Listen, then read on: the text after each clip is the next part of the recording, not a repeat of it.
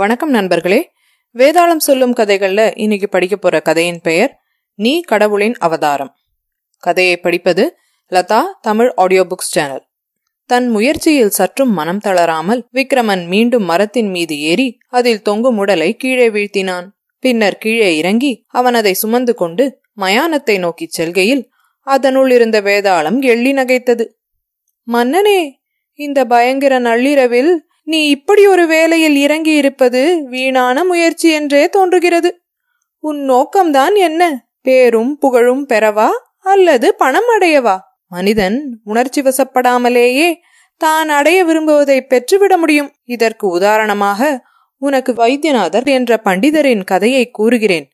கவனமாக கேள். உனக்கும் வழியில் சிரமம் தெரியாமல் இருக்கும் என்று கூறி கதையை ஆரம்பித்தது. ஒரு காலத்தில் பிரதாபசிம்மன் என்ற மன்னன் இருந்தான். அவனுக்கு தன் தர்பாரில் உள்ள கலைஞர்களை கண்டாலே பிடிக்கவில்லை. அவர்களால் நாட்டிற்கு எந்தவித நன்மையும் இல்லை என்று எண்ணி அவர்களை எப்படி வேலையிலிருந்து நீக்குவது என்று மந்திரியிடம் யோசனை கேட்டான். மந்திரியும் முதலில் பாடகர்களை அழைத்து அவர்கள் பாடி மழையை வரவழைக்க வேண்டும் என்று கூறினான். அவர்களால் அப்படி செய்ய முடியவில்லை. அந்த காரணத்தை காட்டி இசைக்கலைஞர்களை எல்லாம் வேலையிலிருந்து நீக்கிவிட்டான். அதன் பின் மந்திரி ஓவியர்களையும் சிற்பிகளையும் அழைத்து கடவுளின் வடிவத்தை அமைத்து தரும்படி கட்டளையிட்டான் அவர்கள் வரைந்து கொண்டு வந்த ஓவியங்களையும் சிலைகளையும் பார்த்துவிட்டு இவை கடவுளைப் போல் உள்ளன என்பதற்கு என்ன அத்தாட்சி? என்று அவர்களிடம் கேட்டான். அதற்கு அவர்களால் பதிலளிக்க முடியவில்லை. அதனால் மன்னன் அவர்களை வேலையிலிருந்து நீக்கிவிட்டான். இதற்கு பின் மந்திரி நடிகர்களையும் நடனமாடுபவர்களையும் அழைத்து அவர்களுக்கு ஒரு கதையை சொல்லி அதனை மன்னன் முன் நடித்து காட்டும்படி கூறினான். அவர்கள் அவ்வாறே செய்ய அது தனக்கு புரியவே இல்லை என்று கூறி அவர்களையும் மன்னன் வேலையிலிருந்து நீக்கிவிட்டான். முடிவில் மந்திரி ஆஸ்தான கவிஞர்களையும் பண்டிதர்களையும் அழைத்து இளவரசர் போர்க்கலையில் நன்கு தேர்ச்சி பெற்று விட்டார் ஆனால் அறிவு வளர்க்கும் கல்வி பெறவில்லை. அவருக்கு எல்லா சாஸ்திரங்களையும் கற்றுக் கொடுத்து உங்களை விட சிறந்த பண்டிதராக செய்ய வேண்டும் என்று கூறினான். அவர்கள் இளவரசனை பரீட்சித்து பார்த்தார்கள். அவனால் எதையுமே கற்க முடியாது என்றும் தான் இளவரசன் என்ற கர்வம் இருப்பதையும் கண்டார்கள். எனவே அவர்களால் அவனுக்கு எதையும் கற்பிக்க முடியவில்லை. இதனை காரணம் காட்டி மன்னன் அவர்களை பதவியிலிருந்து நீக்கிவிட்டான். இப்படி இருக்கையில் வைத்தியநாதர் என்ற மகாவித்வான் பேரும் புகழும் பணமும் சம்பாதிக்க வேண்டும் என்ற ஆசையோடு பிரதாபசிம்மனின் அண்டை நாட்டு மன்னனான பலசேனனிடம் சென்றான். ஆனால் அந்த அரசனின் சபையில் இருந்த பண்டிதர்கள் அவரை அவமானப்படுத்தினார்கள். அதனால் அவர் மனம் ஒடிந்து போகாமல் அரசே உங்கள் சபையில் உள்ள பண்டிதர்களின் அறிவு அரைகுறையானது. முதலில் அவர்களுக்கு நல்ல கல்வியை புகட்ட வேண்டும். இது என் ஒருவனால் தான் முடியும்.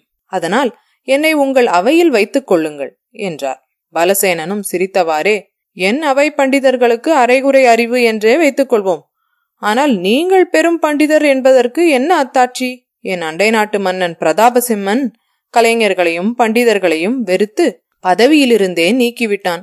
நீங்கள் அங்கு போய் அவன் மனதை மாற்றிவிட்டால் என் ஆஸ்தான பண்டிதர்களை எல்லாம் உங்கள் சிஷ்யர்களாக்கி விடுகிறேன் என்றான். வைத்தியநாதரும் அவ்வாறே செய்வதாக கூறி பிரதாபசிம்மனை காணச் சென்றார். பிரதாபசிம்மனோ எனக்கு இந்த கலைஞர்கள் கவிஞர்கள் பண்டிதர்கள் ஆகியோரை கண்டாலே பிடிக்காது.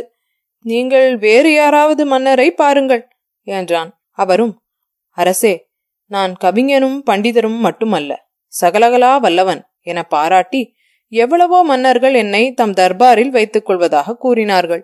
ஆனால் எனக்கெனவோ உங்கள் தர்பாரில் தான் இருக்க வேண்டும் என்று ஆசையாக இருக்கிறது என்றார். அது கேட்டு பிரதாபசிம்மன் அப்படி அவ்வளவு அரசர்களையும் விட்டுவிட்டு என்னிடம் வந்திருக்கிறீர்கள் என்றால் என்னிடம் ஏதோ சிறப்பு இருப்பதால் தானே? என்று கேட்டான். வைத்தியநாதரும் அரசே நீங்கள் அவதார புருஷர். அதனால்தான் உங்களுக்கு கலைஞர்களும் பண்டிதர்களும் அற்பமாக தோன்றுகிறார்கள் என்றார். அது கேட்டு மன்னன் ஓஹோ என் சிறப்புகளை நான் சரியாக உணரவில்லை போலிருக்கிறதே என்றான். வைத்தியநாதரும் உங்களது ஆட்சியில் நாடு செழிப்பாக உள்ளது. உரிய காலத்தில் மழை பெய்கிறது. பயிர்கள் நன்கு விளைகின்றன. அதனால்தான் மிகச்சிறந்த பாடகர்கள் பாடினாலும் மழை பெய்யவில்லை.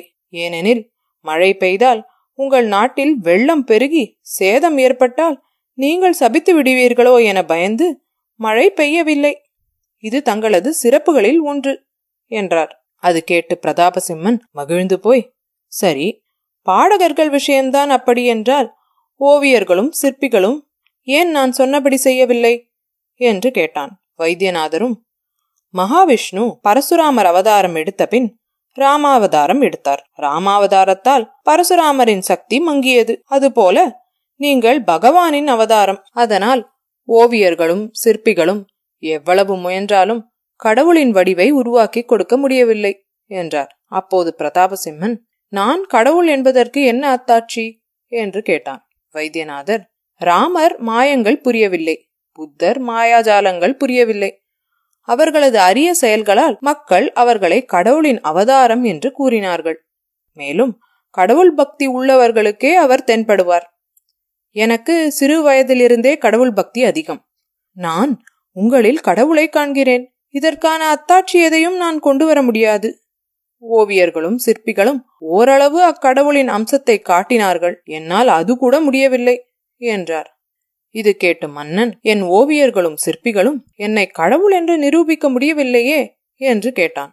வைத்தியநாதரும் கடவுள் என்றதும் அவர்கள் கண்முன் தோன்றியது உங்கள் உருவமே. ஆனால் எப்படி சூரியனின் உருவத்தை வரைந்தாலும் அதன் ஒளியை அதில் காட்ட முடியாதோ அதுபோல அவர்களால் உங்களின் உருவத்தை வரைய முடியவில்லை. அவர்கள் தங்களது முந்தைய அவதாரங்களையே உருவாக்கினார்கள். இந்த அவதாரங்களின் மகிமை விரைவிலேயே மறைந்துவிடும். அப்போது அவர்கள் உங்கள் உருவத்தை தான் செய்து காட்டுவார்கள் என்றார். பிரதாபசிம்மன் அவரை பாராட்டிவிட்டு நடிகர்களும் நடனமாடியவர்களும் ஏன் தவறினார்கள் என்று கேட்டான். அவரும் அவர்கள் தெய்வாம்சம் பொருந்திய சம்பவங்களை நடித்து காட்டுபவர்கள் அல்லது தாங்கள் ஒரு கதையை சொன்னால் அதை நடித்து காட்டுவார்கள். யாரோ எதையோ எழுதியதை அவர்கள் நடித்தால் யாருக்குத்தான் புரியும். நீங்கள் சில நடிகர்களிடம் நீங்களாக ஒரு கதையை கூறுங்கள். அதை அவர்கள் நடிப்பது உங்களுக்கு புரியும். என்றார் மன்னன் மந்திரியிடம் கூறி சில நடிகர்களை வரவழைத்தான். அவர்களுக்கு அவன் ஒரு கதையை சொல்லி நடித்து காட்டச் சொன்னான். அப்போது அவர்களது நடிப்பின் பொருள் அவனுக்கு புரிந்தது. அவன் வைத்தியநாதர் கூறியது சரியே என சொல்லி மகிழ்ந்தான். மந்திரியோ கேலியாக எனக்கு இவர்கள் நடித்தது எதுவும் புரியவில்லையே என்று கூற வைத்தியநாதரும் சிரித்தவாறே பகவானின் லீலைகள் உமக்கு புரியாமல் போனது ஆச்சரியமே இல்லை என்றார். பிரதாபசிம்மன் கைத்தட்டி பண்டிதரே பேஷ் பேஷ். நான் யார் என்பதை எனக்கு உணர்த்தி விட்டீர்கள். என் மகனை நீங்கள் மகா வித்வானாக ஆக்கிவிட்டால் உங்களுக்கு என்றென்றும் கடன்பட்டிருப்பேன் என்றான். பண்டிதரும் இது என் பாக்கியமே. இளவரசர் ஒரே நாளில் எல்லா சாஸ்திரங்களையும் கற்றுக்கொள்ளும்படி நான் செய்கிறேன் என்றார். ஒரே நாளிலா? என்று மன்னன் ஆச்சரியப்பட்டான். வைத்தியநாதர் இளவரசனை தனியாக அழைத்துப் போய் உன் தந்தை கடவுள் அவதார புருஷர். நீயும் அவரை போல் ஆக இரண்டு வழிகள் உள்ளன. நீ வாரத்துக்கு இரண்டு நாள் உபவாசம் இருந்து மரக்கிளைகளில் தலைகீழாக தொங்கி தவம் செய்ய வேண்டும். பத்து வருட காலம் எல்லா சாஸ்திரங்களையும் படிக்க வேண்டும். இது மிக கடினமான வழி. மற்றது எளிமையானது. உன் நாக்கை நீட்டினால் நான் அதில் ஒரு மந்திரத்தை எழுதுவேன். இதில் எது வேண்டும்? என்று கேட்டார். இளவரசனும் உற்சாகத்தோடு நான் இரண்டாவது வழியை தேர்ந்தெடுக்கிறேன் என்றான். வைத்தியநாதரும் அவனை தட்டி கொடுத்து சரி ஆனால் இதற்கு சில நியமங்கள் உண்டு. நான் உன் நாக்கில் அந்த மந்திரத்தை எழுத வேண்டுமானால் நீ உன் கோபத்தை விட்டுவிட வேண்டும். அமைதியுடன் இருக்க வேண்டும். உன்னை விட பெரியவர் யாரை கண்டாலும் மரியாதையுடன் வணங்க வேண்டும். உன்னை விட சிறியவர்களிடம் அன்புடன் பழக வேண்டும். உனக்கே எல்லாம் தெரிந்திருந்த போதிலும் நீ பிறர் யோசனையை கேட்டு நடக்க வேண்டும். எப்போதும் சிரித்துக்கொண்டே இருக்க வேண்டும்.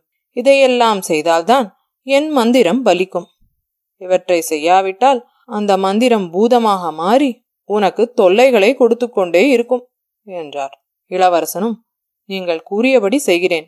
நீங்கள் மந்திரத்தை என் நாக்கில் எழுதுங்கள் என்றான். வைத்தியநாதரும் அவனது நாக்கில் மந்திரத்தை எழுதிவிட்டு மன்னனிடம் சென்று இளவரசர் எதையும் சட்டென்று புரிந்து கொள்கிறார். நான் எதிர்பார்த்ததை விட வெகு விரைவிலேயே எல்லா சாஸ்திரங்களையும் கற்றுக்கொண்டு விட்டார் என்றார்.